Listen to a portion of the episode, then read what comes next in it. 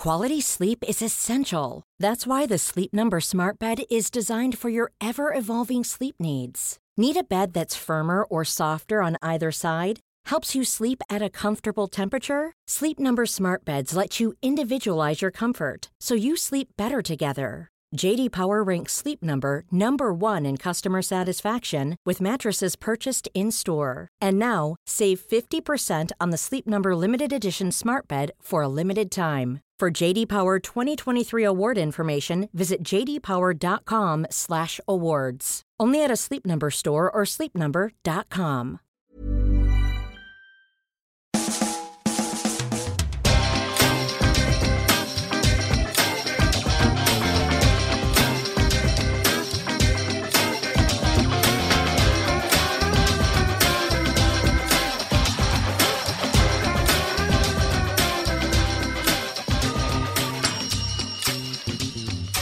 Hello and welcome to another ArsBlog ArsCast right here on ars blog dot com. How are you? Hope you're well.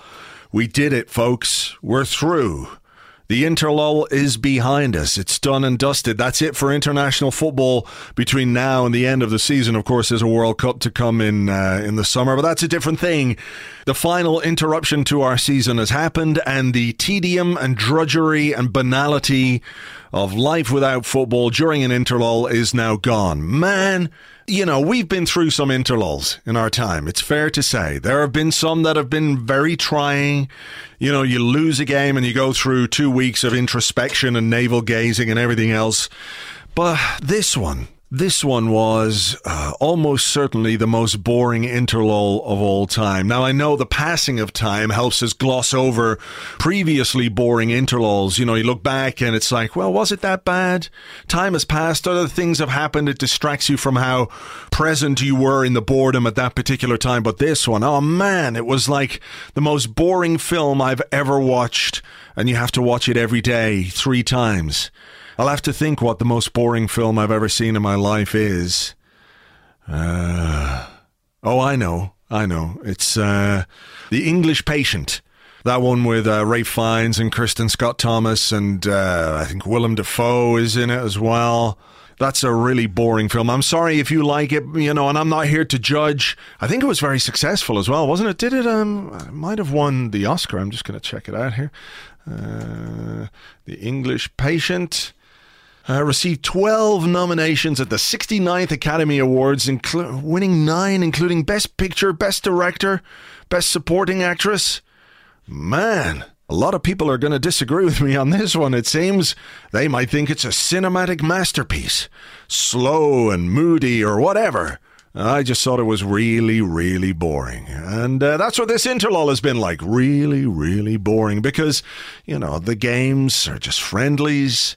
There wasn't much Arsenal action. You know, when we used to go into an interlull, at least there was that fear we had where we were worried that our players might get injured. We don't even have that anymore. I don't know if that's because of the way the season has gone or just because of the games that were being played in this particular break, but even that wasn't there, which I don't know what that tells us. It tells us something. It tells us it was a boring interlull. The most exciting thing that happened was Mohamed Elneny signing a new contract.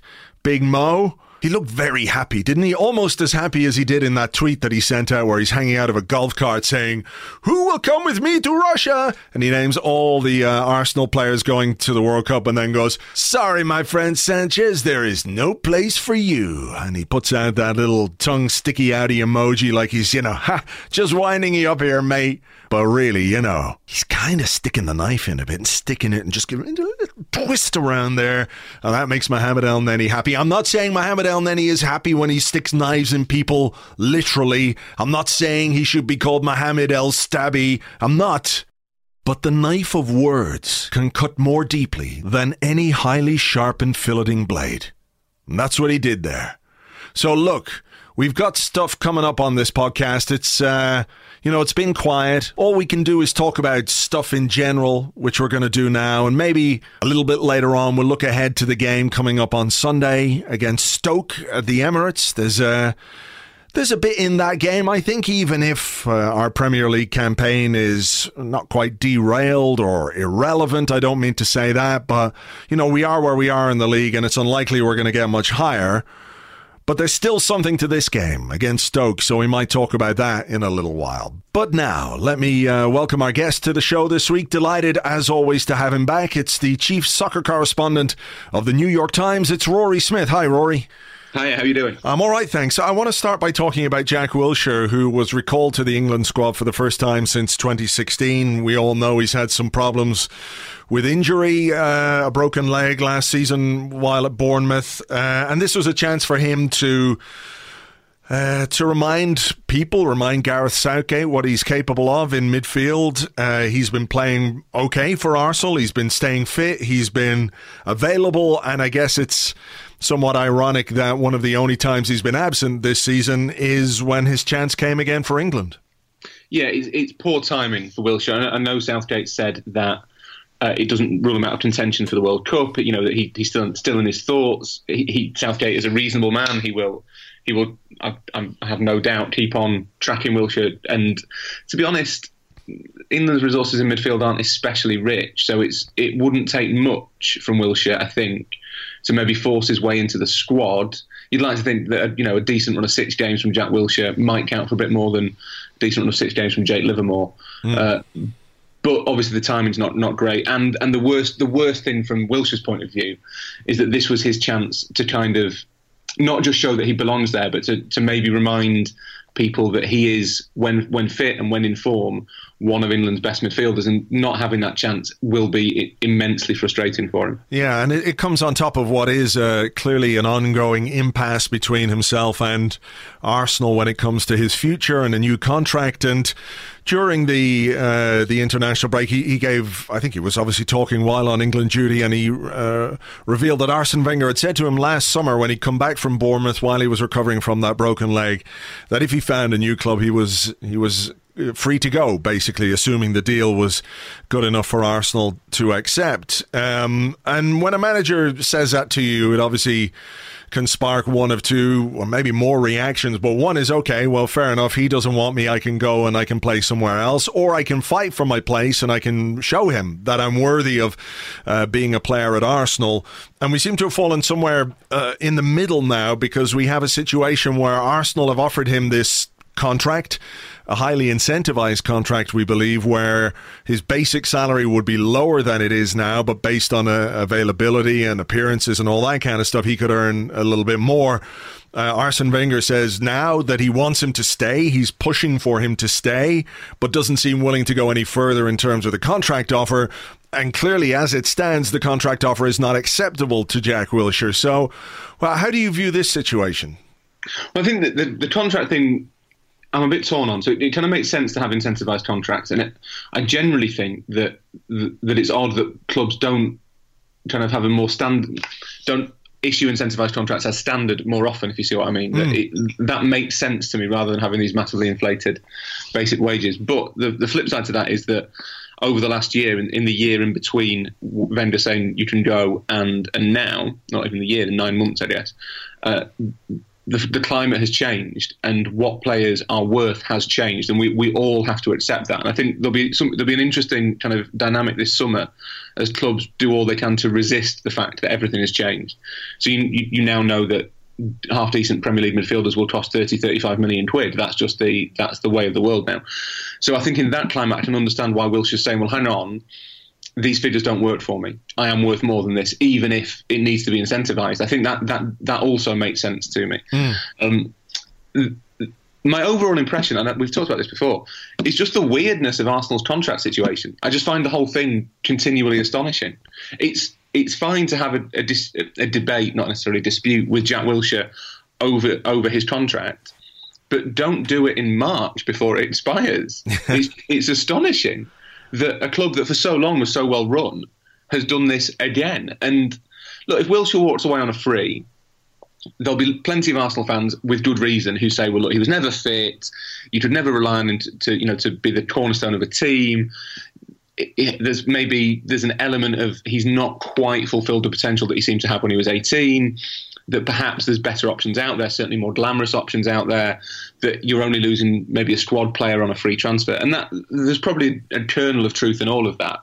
And it wouldn't it, it wouldn't be kind of the moment that the Arsenal empire fell or anything like that. But But at the same time, and there's a, there's a similar situation at Liverpool with Emre Can, to lose a player on a free is depriving you, a club potentially for both those players of what, twenty, twenty-five, thirty million pounds now. Yeah. That's, that is a, a massively irresponsible thing to do. It's incredibly careless. So do you think it's, it's a, a case that perhaps uh, whether Arsenal really see Jack Wilshere as part of their long-term future, by making an investment in him now in this season, giving him more of what he wants in order to sign a new deal, you then have the potential to recoup, let's say you outlay five or six million pounds on Jack Wilshere's wages, whatever it might be during the course of this twelve months, but then you could recoup twenty-five million, which will help you invest in a player in the current market, given the uh, the prices that players are going for.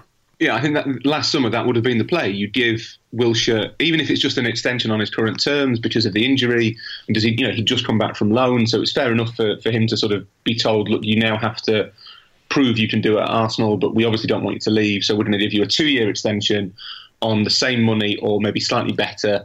Uh, and and you know, let's see where it goes. And then it, it may it, it could have been that come this summer, Wenger or whoever's in charge looked at it and thought, this isn't working, let's sell him. And because Jack Wilshere is English, that more than cancels out the um the the, the, the doubts you'd have over the injuries. So you would be able to get a decent fee for him. The problem is now you can't really do that because it, it would become painfully obvious to Wilshere what's what's happening, and he will know yeah. that if he winds his contract down and just walks away, he will win financially because someone, probably quite a big club in, in England, would would look at Wilshere and think, well, look, he might not start for us, but we know when he's fit, he's a good player. There'll be coaches that are looking at him and thinking, I can get more out of him than than Wenger has, as we've seen with Oxlade-Chamberlain. The, there'll be clubs in Europe who are all looking at it, and they will all pay Jack Wilshere a lot of money because he's on a free transfer. So a good proportion of the money that they would have had to outlay to sign him from Arsenal under contract mm. will be turned into a signing-on bonus. Can- and Wilshere won't lose because yeah. because he will. He, someone will pick him up. He's, for all the injuries, for all the kind of that sense of he's not quite what, what everyone thought he would be, he's still a, a very talented English midfielder who's who's not in his late in his late twenties and early thirties. He he can command an awful lot of money in this market. The people that lose are Arsenal because they potentially will see a, a an asset of some value. How much value, it depends on your personal taste, I guess.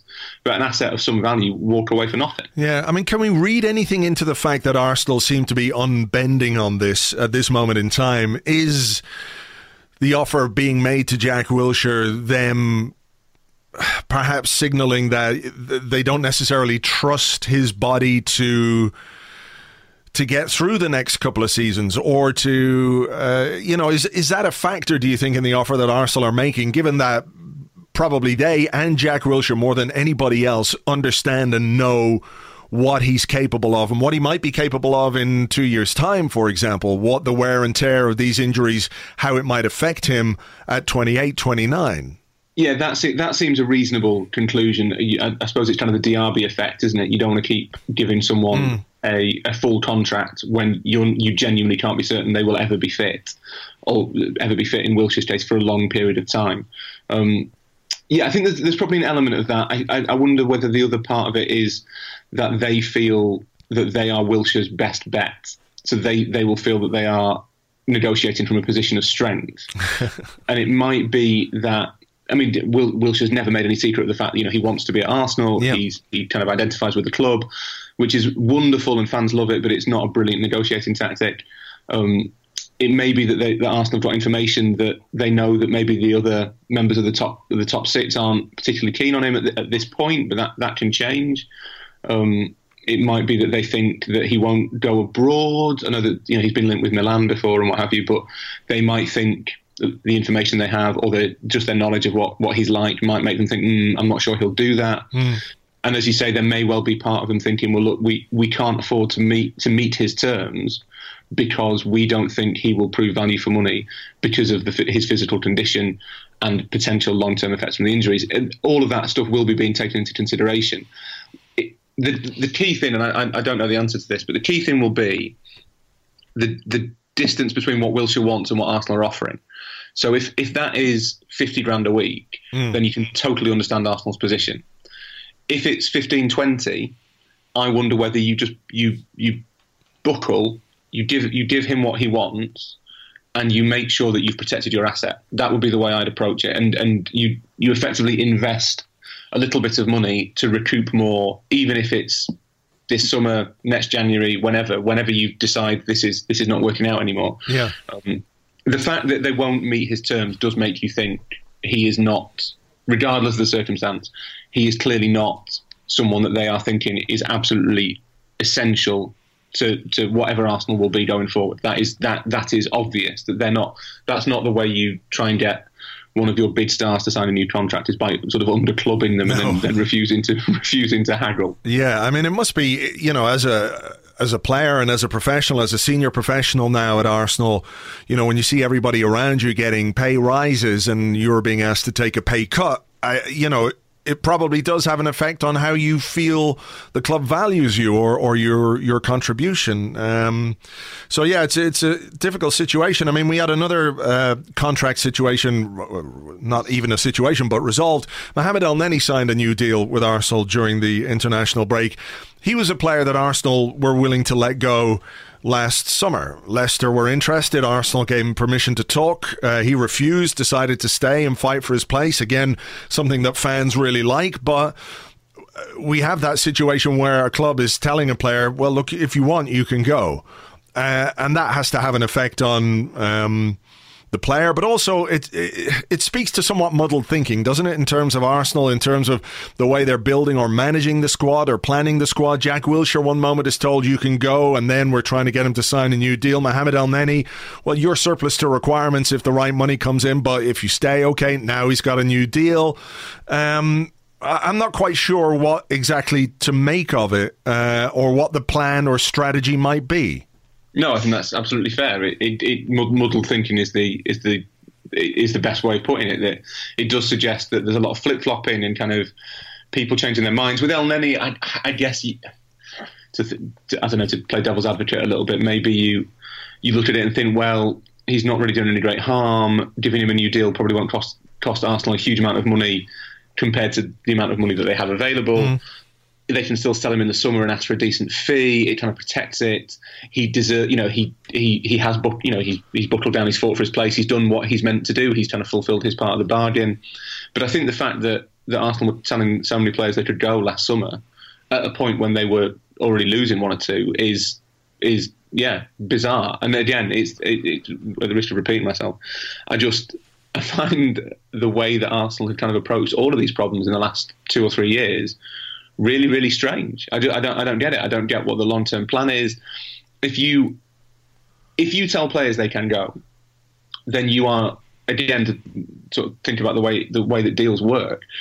That then gets passed on to the club that might want to buy them. Mm. So Leicester would have been told, "Well, look, Arsenal said El- Elneny can go." That doesn't make Leicester think, "Oh, we better really put in a big offer, because otherwise they won't talk to us." That makes Leicester think, "Well, let's see what we can get him for." Mm. And it's the same with Wilshere. And, you know, if you're then potentially losing Wilshere on a free, there comes a point where you think, well, you don't have to replace all these players. And Mohamed Elneny is not, is not, you know, Jerson, but he um, he is he is a, a, a good, solid, reliable Premier League midfielder. He he might not, he might not be starting quality for Arsenal, but he'd get into.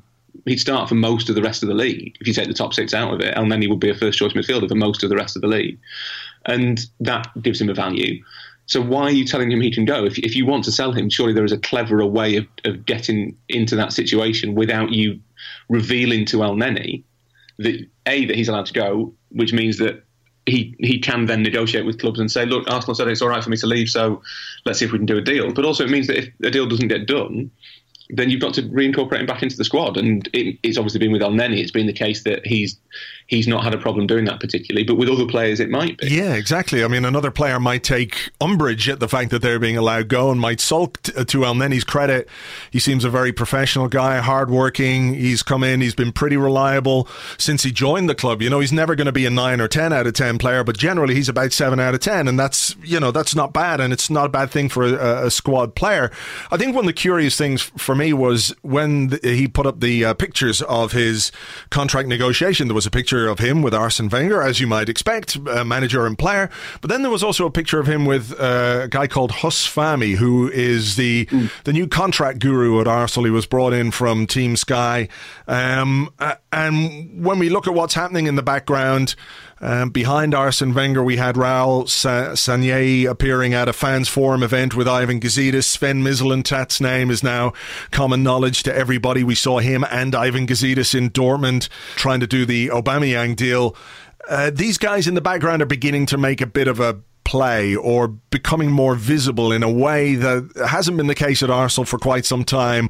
Certainly during the last ten years of Arsene Wenger's reign, there hasn't been that, that well, A, there hasn't been those people there really, but um, it, it feels a little bit like the sands of power are shifting.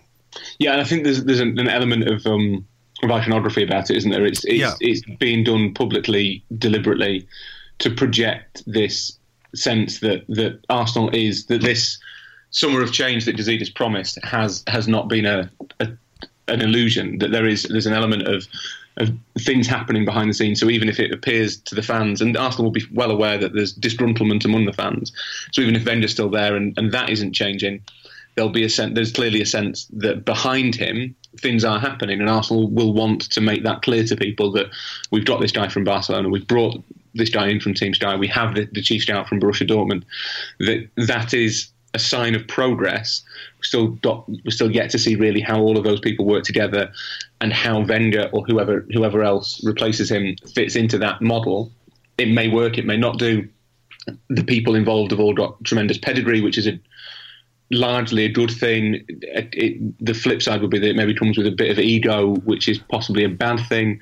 But you know, it, it could well be that Arsenal are, or they have laid the, the groundwork now for that transition of power from kind of Wenger-only model to a much more modern yeah, um, yeah. collective model. And I think the fact that they want to tell the fans that this has all happened is totally understandable and actually quite clever, because there would be... It has the impression I get as a, as a neutral, um, obviously a, an agenda-ridden journalist, but broad, broadly a neutral. But the impression I get is that that, that is something that fans are... taking solace from, the fact that Sagnier is there, the fact that Mislintat's there.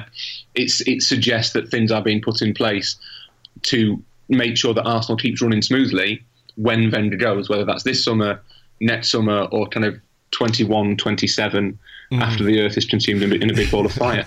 Do you, do you uh, worry? I mean, it's something that occurs to me, and I'm not sure if it's just me being somewhat paranoid or... But, you know, football clubs uh, are big operations nowadays, big businesses. Uh, there are people in there, and you mentioned the word ego a few minutes ago. We like to think that Mislintat and Sagnier and Gazidis uh, and everybody else is going to be working in perfect harmony behind the scenes. But what's about to happen at Arsenal, whether it's this summer or whether it's next summer, but, you know, inevitably when Arsene Wenger leaves, there is a power Uh, chasm, I think, is probably the right word. Mm. And that when you have these kind of characters at the club, or at a club, I'm not even saying it's just Arsenal, it, it strikes me that maybe not everybody will work in harmony to uh, to the benefit of the club, but might see this as an opportunity to kind of stake their own claim in terms of taking some of that power and that influence at a football club. Yeah, you've seen that. I mean, fortunately for Arsenal, or unfortunately, I guess, we we have the the example of Manchester United, which kind of was a was a, is a case study in everything not to do when when you lose a a sort of iconic manager. Arsenal, I think, have learned from that, and that's why they're getting these positions appointed now. And I think that that's really praiseworthy, and that's to be encouraged. The part of the problem is you can't be sure what the chemistry between those people will be like when you meet them. And but the crucial thing, and I'm going to sound like an awful like management consultant, jargon-ridden idiot now, but the, the crucial thing there, is, I guess, is the leadership, and that, that comes down to to Gazidis and further above, that that they need to make sure that they're telling Mislintat and Sagnier and Fahmy and whoever else comes in exactly what their responsibilities are. You need strong leadership, and as a rule in football, you don't get strong leadership, because they are they are they're kind of simultaneously big businesses and quite small businesses, football clubs. So mm. you know they they don't um, the vast majority of them, the turnover is the same as like a regional supermarket. So they're not they're not kind of these F T S E one hundred companies that we all think of them as. They yeah. they have a much greater projection than than they do a revenue, but the they are playgrounds for people who, like you say, want power, for ego. They tend to be people in positions who are good at one aspect of a job, but not necessarily. They're, they're, they're really they're really susceptible to over promotion. Football football clubs behind the scenes, and then you get other networks in of, of people that people know and agents and, and all that sort of stuff. So they're not necessarily the most professional environments as a rule. Um, I'm not saying this is true of Arsenal, but as a rule, they're they're not the most professional environments. And what you tend to get is a lot of confusion. And having a manager like Wenger or Ferguson hides that, because ultimately they are in charge. You know, Wenger. There's people at Arsenal who aren't footballers who call Wenger boss. Yeah. Who, strictly speaking, are his superiors, and and yet he's he's it's his club. It's it's the, the club that's cast in his image. He has the final say on everything. It's the same at United. Ferguson. Everything kind of went through Ferguson. And he, Ferguson played that much more cleverly than Wenger does. Ferguson basically stopped coaching and focused on being more of a director of football in the, in the later years, and that worked really well. But then obviously he goes, all that all that crumbles, and lots of people start scrambling for position, and no one really knows what they're doing, because they've never it's never existed in a world where Ferguson's not there to tell them if it's right or wrong. Yeah. And it'll be the same with Arsenal to to some extent. And the yeah the problem is how does how do the individuals the individual characters you've got in place, when that transition comes, how do they respond?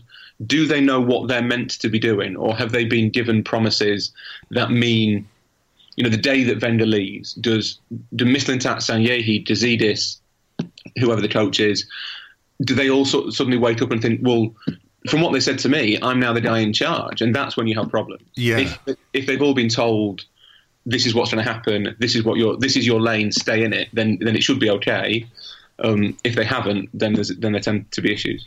Yeah, it's going to be a challenge, certainly, and uh, I think Arsenal fans can take solace in the fact that Josh Kroenke has been spending some time in, in London to figure out how football clubs work. So I think there's the uh, there's the leadership um, and the guy who will keep everything glued together when the time comes. But uh, yeah, sorry, um, I want to talk to you a little bit about Arsene Wenger now, because we're we're into this final stretch of the season. It's uninterrupted. All the international breaks are gone. And there is real clarity now about what Arsenal have left to play for this season. The Premier League, thirteen points behind fourth, means finishing in the top four is little short of impossible. It would be miraculous at this point for something like that to happen. Uh, the Europa League is where it's at. Um, the first question I have, and I'll come to, to Arsene Wenger personally um, and his potential future, but the question I have first is, how does he deal with the balance of Europa League versus Premier League, keeping key players fresh and ready, doing the Thursday to Sunday thing perhaps, and also ensuring that his team plays with some measure of confidence and some measure of rhythm and some momentum, because we understand those things are, are really important for a, a football team and a, a football club, that if you're constantly firefighting, if you're going from a bad result and you've got to refocus on the one tournament that means something, you're, you know, it's doable, but it is better if you can string a lot of good results together. So I think that's the, the first question I have about Arsene Wenger is, how's he going to manage that? Yeah, I think that's harder than, than people think it is. Because the, the, the, the kind of trite answer is to say, well, you, you jack in the league. You put it, you put out kind of Aubameyang and ten others in the league because yeah. he obviously can't play in the Europa League. And you say, yeah, you're right. I mean, realistically, Arsenal need, what, they need Liverpool to drop like thirteen points out of twenty-four? Yeah. And they need Spurs to drop eleven points out of twenty-four, or maybe out of twenty-seven. And Chelsea to do something similar. It, it, you might, one of those things might happen while winning all their games. Yeah, exactly. And so you need kind of four things to happen that are all quite unlikely. One of them might happen. Arsenal might win all their games, or Liverpool might collapse. But if Liverpool collapse, Spurs and Chelsea will take take their, those places. So it's yeah, I think it's fair to say that the top four has probably gone for this year. Um, you do have to focus on the Europa League, but it's it's easier said than done, because I don't think it is just a matter of saying, right, we're going to put out the reserves in the in the Premier League, especially at Arsenal, where where bad results tend to create a negative sort of toxic environment among the fans, and mm. that doesn't that doesn't go away on it just because it's a Thursday night. So it. You know, it, it could well be, you know, Arsenal put out the reserves in the league, they lose a couple of games, just the reserves aren't that interested, um, and you're playing teams fighting relegation or whatever. and then it comes to the the home leg of a semi-final, and the fans have spent the previous two weeks in, in a state of absolute fury because, you know, Arsenal are slipping closer to Burnley than they are getting closer to Chelsea. Yeah. You can't just turn that off. And then what if they concede, you know, concede an early goal? That's when you need the fans. And the, but the fans maybe aren't of a mind to do that. So I don't think Wenger can do what Mourinho did last year and just jack in the lead. I don't I don't think that'll work for him. No. I think he has to find a balance between giving players a rest that they need, but maintaining a relatively stable core of his team so that there is that rhythm, there is that momentum, and finding a system that he thinks can kind of work relatively well in the Premier League. Because if they, you know, if they do lose a couple of games, it's not a disaster. But build towards those Thursday nights, and then maybe once you get to the semis, maybe that's when you say, okay, we can't take any risks. Özil doesn't play in the Premier League. Uh, the you know, Koscielny doesn't play in the Premier League. Ramsey doesn't play in the Premier League. We're going to rest three or four key players and put all of our eggs in the Europa League basket, and really hope that Atletico Madrid get knocked out by somebody else. Yeah, I mean, I think that's uh, that's a fair approach, um, and I, I hadn't considered the. the overall in environment or atmosphere that a few defeats in the Premier League might uh, bring about, um, and the way that fans might react for, for the Europa League games, even being up for it and knowing what's at stake. But I mean, we we have a lot at stake. There is a lot at stake both for the club and for Arsene Wenger. So uh, if Arsenal were to go the distance and win, Uh, he can turn around in the summer and say, look, I've delivered a European trophy, which is only the third in the club's history. I've got us back into the Champions League. And it would be uh, very unlike the man who makes the decisions at Arsenal uh, at that point, Stan Kroenke. Uh, it seems unlikely to me that he would uh, he would call time on Arsene Wenger having delivered what he delivered. On the other hand, though, if Arsenal, yeah, the, the, but you, you could have said the same about, about any of the F A Cups, that they were all the perfect chance for Wenger to go, and he didn't. So I think from this from, from this point on, we probably have to assume that that Kroenke will not get rid of Wenger. That it will that Wenger will leave when Wenger decides that his time is up. But do you think? Do you do you not think that if, for example, Arsenal don't win the Europa League, and if the Premier League season continues in the somewhat indifferent way it has done, and Arsenal end up thirty-odd points behind the league winners, and they end up, you know, thirteen, sixteen points behind the top four, is that not, does that not make his position pretty much untenable? Because the reaction of fans, the desire for change, and the the very obvious need for change would have to spark some kind of reaction from, from Kroenke. In most cases, I'd say yes. Yeah, absolutely. At a normal club, right? Yeah. In any other circumstance, you'd be like, yeah, that's... Yeah, I mean, if, it depends to an extent. If, if Arsenal lose the Europa League final in the last minute to an own goal or something, then then maybe it's it's a bit different to getting beaten by C S K A Moscow in the quarterfinals. Sure. Um, so there's there's little caveats like that. But generally, yeah, if Arsenal finish, you know, way off fourth, the, the, you know, the distance to City will be enormous, obviously. Um in terms of first, if they don't win the Europa League, logically, yeah, you would say, right, Wenger missed out on the Champions League. He lost the Champions League consistent that, that streak last year. It's now that they are, if anything, further away from qualifying from the champion for the Champions League through the league now than they were twelve months ago. It's going in the wrong direction. Mm. It's time for a change. Yes, logically, that is absolutely the correct way to think.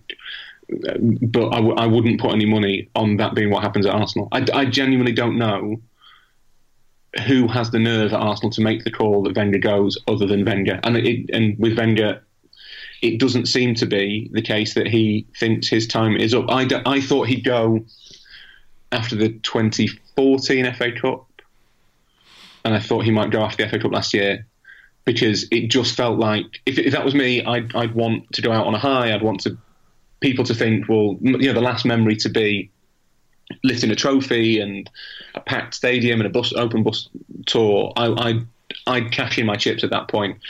But Wenger clearly doesn't think like that, which may may, may well be why he's much more successful than I am. Well, yeah, I mean, um, he did he did, he did uh, speak about that during the international break, and he said, "I'm not concerned about what my image is. I don't worry about, you know, about going out on a high. That's not really." He says where his focus is, his focus is on doing his job and blah, blah. I mean... He said, Wenger says some weird stuff over international breaks. I, I yeah. increasingly think he's doing it to kind of laugh at us, because uh, the, the age discrimination thing, which is the, the exact opposite of what is true, and it cannot be what he thinks. He just occasionally, I'm sure he just thinks, right, it's international break, it's a bit boring, everyone's dead quiet, maybe I'll, maybe I'll give Crossley something to do. I don't know, I just sort of, I, yeah, I, I'm sure that Wenger somewhere is thinking, no, these idiots will write anything, whatever I say. Yeah. The, he must be concerned. It would be, it would be unhuman not to worry about the way you're projected and the way you're portrayed, particularly given the situation he's in and the, the legacy that he's going to leave, what, what, you know, whenever he goes and however it is. He, we're all worried about that. It's, I know it's not sort of, no, it's not cool to admit it, but of course you're worried by what people think think about you. It would be weird not to be. And I'm sure it's something that he must, it might not be the defining factor, but it, it must be something that he considered without a shadow of a doubt. And if you look at the way that he played the, the contract thing, I forget which one it was. Was it last year or the one... any of the seven ones previously? It was probably last year's. I think it was last year, you know, when he wouldn't he wouldn't commit to it, and there was the, the question mark. And oh, yeah, yeah, yeah, yeah, yeah. That was, that was a man leaving his options open to see how it went, and and part of that must have been, well, if I, you know, if I get us into the top four and if we win, win the F A Cup, then I, I can maybe walk out with my streak intact, and and that's how to do it. I think the, the, the crucial thing with Wenger is that he doesn't want to stop, ultimately. He doesn't... he. Whether it's a lot of people around him sort of say, oh, it's fear of, of what he'll do without football. But I think he's he's so wedded to his ideas. He's so convinced that, that the way he the way he sees the game is, is the right way to see the game, and he's so adamant that he can make it work. I don't think he has any, any appetite to stop. And in that situation, because there's no one above him who you you would really back to say, actually, do you know what, we have to call time on this. I just don't know where... where or when it stops. The, the only the only thing that makes me think it might be this summer is that that two year contract just struck me as a really as a really obvious but quite clever way of of making sure the conversation doesn't about his future didn't dominate the season all yeah. the way through. Yeah, and I do wonder whether they gave him a two year contract on the understanding that, look, Arsene, you've got one year left. I I would like to think, and I like Wenger. I've never been kind of rabidly Morganite Wenger out. But, Morgan and, I, and I think he kind of deserves, I don't want to annoy anybody, but I think that we, we are, as football fans, and I'm not an Arsenal fan, but as football fans, we are all too short-termist, and we, we forget too easily what people have done. And I think Wenger deserves deserves a lot more indulgence than, than he has sometimes been given. But at the same time, it has clearly gone on too long, and it is clearly no longer sustainable. I just worry that I'm, I don't know who makes that decision, because I don't, I don't think Wenger wants to. No, he certainly doesn't want to, and uh, maybe there was something in the what Ivan Gazidis said in that fans forum meeting with uh, with Raul Sanyehi, where he, he mentioned very specifically that he had overseen eight managerial changes at Barcelona. Uh, which is quite something, considering there's nobody on the Arsenal board who's uh, who's overseen one uh, at this mm. moment, apart from Ken Fryer, who's been there a very long time, obviously. But uh, that that's sort of a decision that's out of his hands. Anyway, it's a bit like uh, Limahl said, it's a never-ending story with Arsenal and Arsene Wenger. We better leave it there. Rory, thanks a million. Great to talk to you. Always a pleasure. Thank you very much indeed to Rory Smith. You can follow him on Twitter at Rory Smith. That is at Rory Smith, and you can read his stuff in the New York Times. Quality sleep is essential. That's why the Sleep Number Smart Bed is designed for your ever-evolving sleep needs. Need a bed that's firmer or softer on either side? Helps you sleep at a comfortable temperature? Sleep Number Smart Beds let you individualize your comfort, so you sleep better together. J D Power ranks Sleep Number number one in customer satisfaction with mattresses purchased in-store. And now, save fifty percent on the Sleep Number Limited Edition Smart Bed for a limited time. For J D Power twenty twenty-three award information, visit j d power dot com slash awards. Only at a Sleep Number store or sleep number dot com. Cool fact, a crocodile can't stick out its tongue. Also, you can get health insurance for a month or just under a year in some states. United Healthcare short-term insurance plans, underwritten by Golden Rule Insurance Company, offer flexible, budget-friendly coverage for you. Learn more at u h one dot com.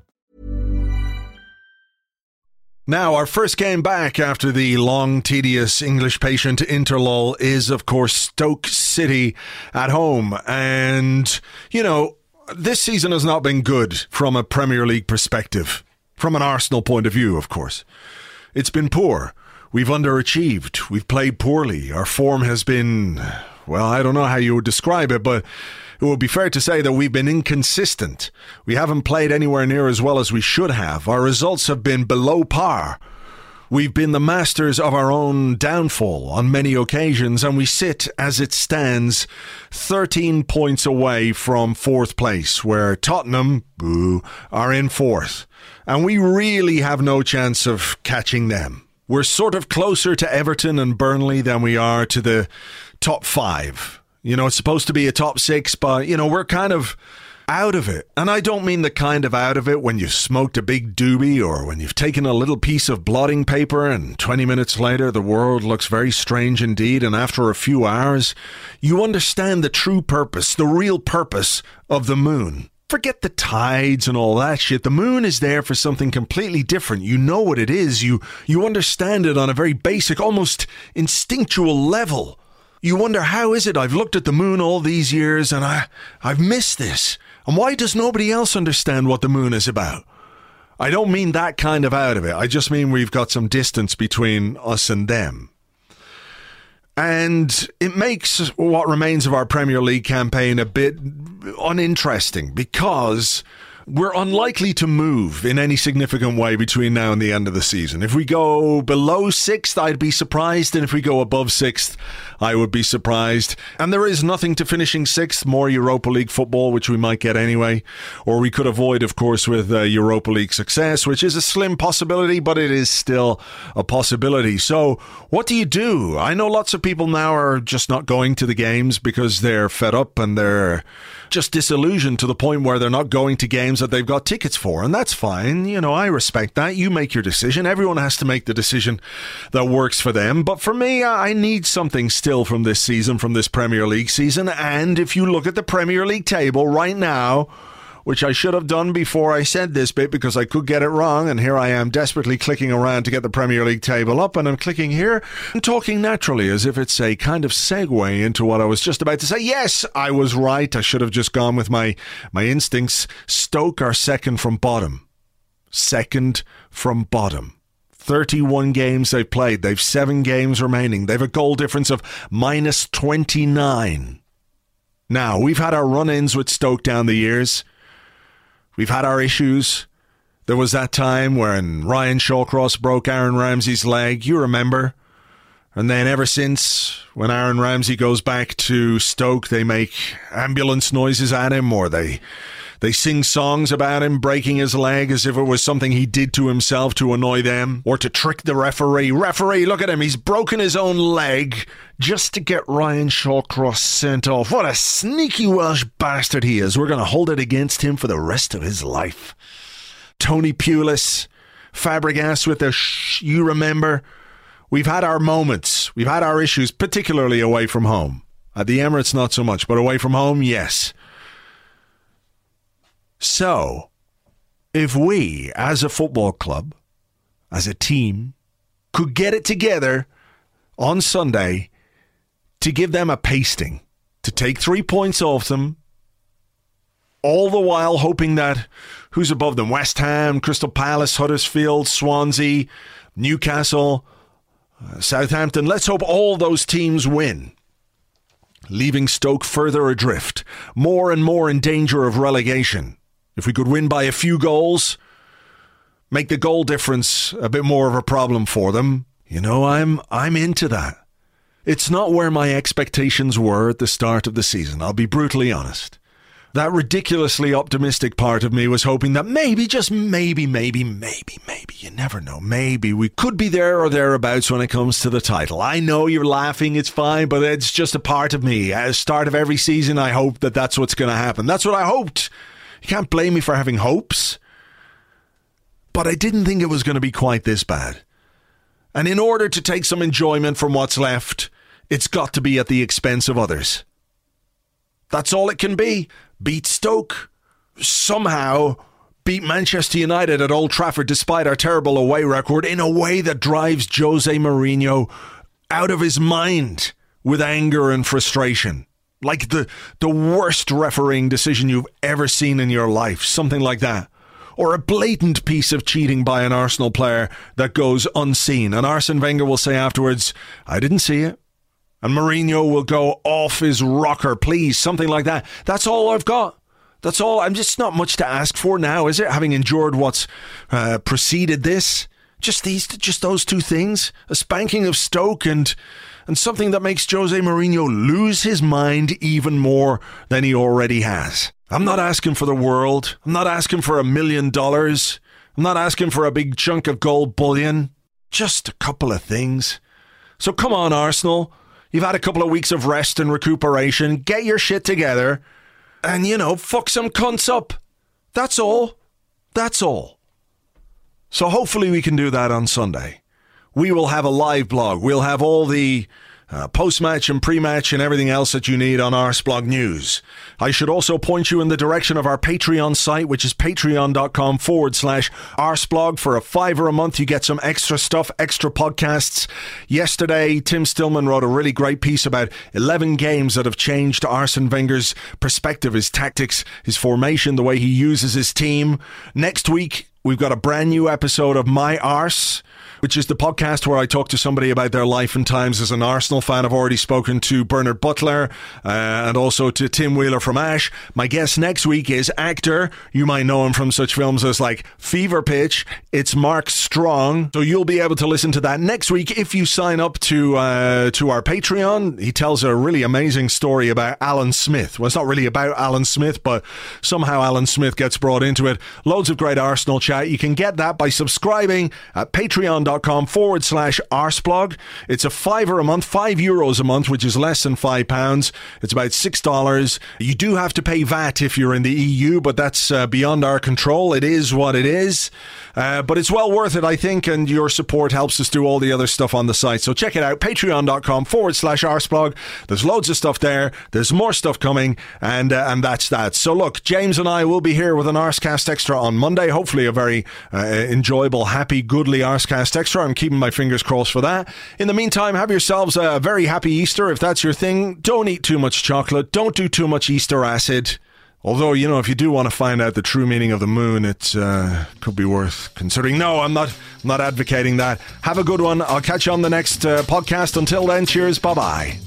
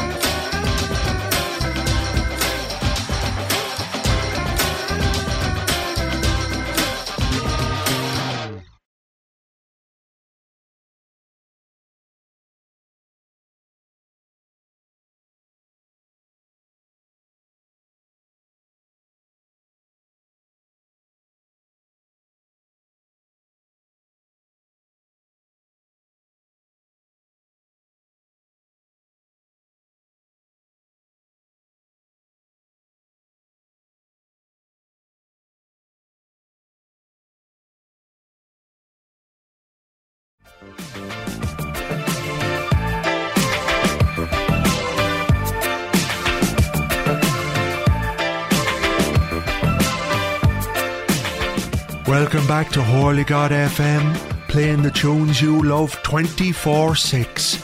That's right, because on the seventh day we rest, like the good Lord intended. We've been asking you if you'd like a request to uh, give us a shout out on our social media, the old Facebook and the Twitter. So let's have a look at the Facebook here and see if we can read out a few of the messages. Uh, no, we can't read that one. No, no, we can't read that one either.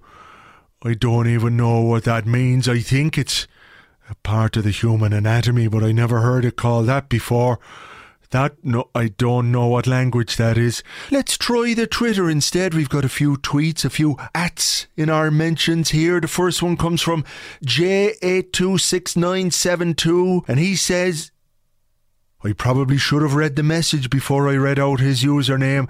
Jay, you should seek help immediately. That's no way to talk to anybody, least of all a stranger who you don't even know, and science has proven beyond a doubt that the earth is indeed round. Okay, we have one here from Arsenal fan two million and six underscore three seven two nine underscore. And he says, will you play that one by that fella from Kajagoogoo? Because life as an Arsenal fan feels like it is a never-ending story. And isn't that true? Don't all of us feel like at this moment in time we're flying around sitting on the back of a big friendly dragon dog type of York? Ah, he was a lovely fella, wasn't he? Shame about the old dragon years being like dog years. They grow up so fast and, you know, with the big chests and everything, they, they tend to die quite young, you know, the, the torsion and all that, particularly if they eat dry food a lot. You know, that's why when they eat a sheep and they don't crisp it up, it can be quite detrimental to their health. Well, here's the tune for you, my friend. Arsenal fan two million and six underscore three seven two nine underscore. Stay with us, we've got some music from the inaccurately named Heaven seventeen coming up. We all know there's only one heaven, and uh, you're probably not getting into it.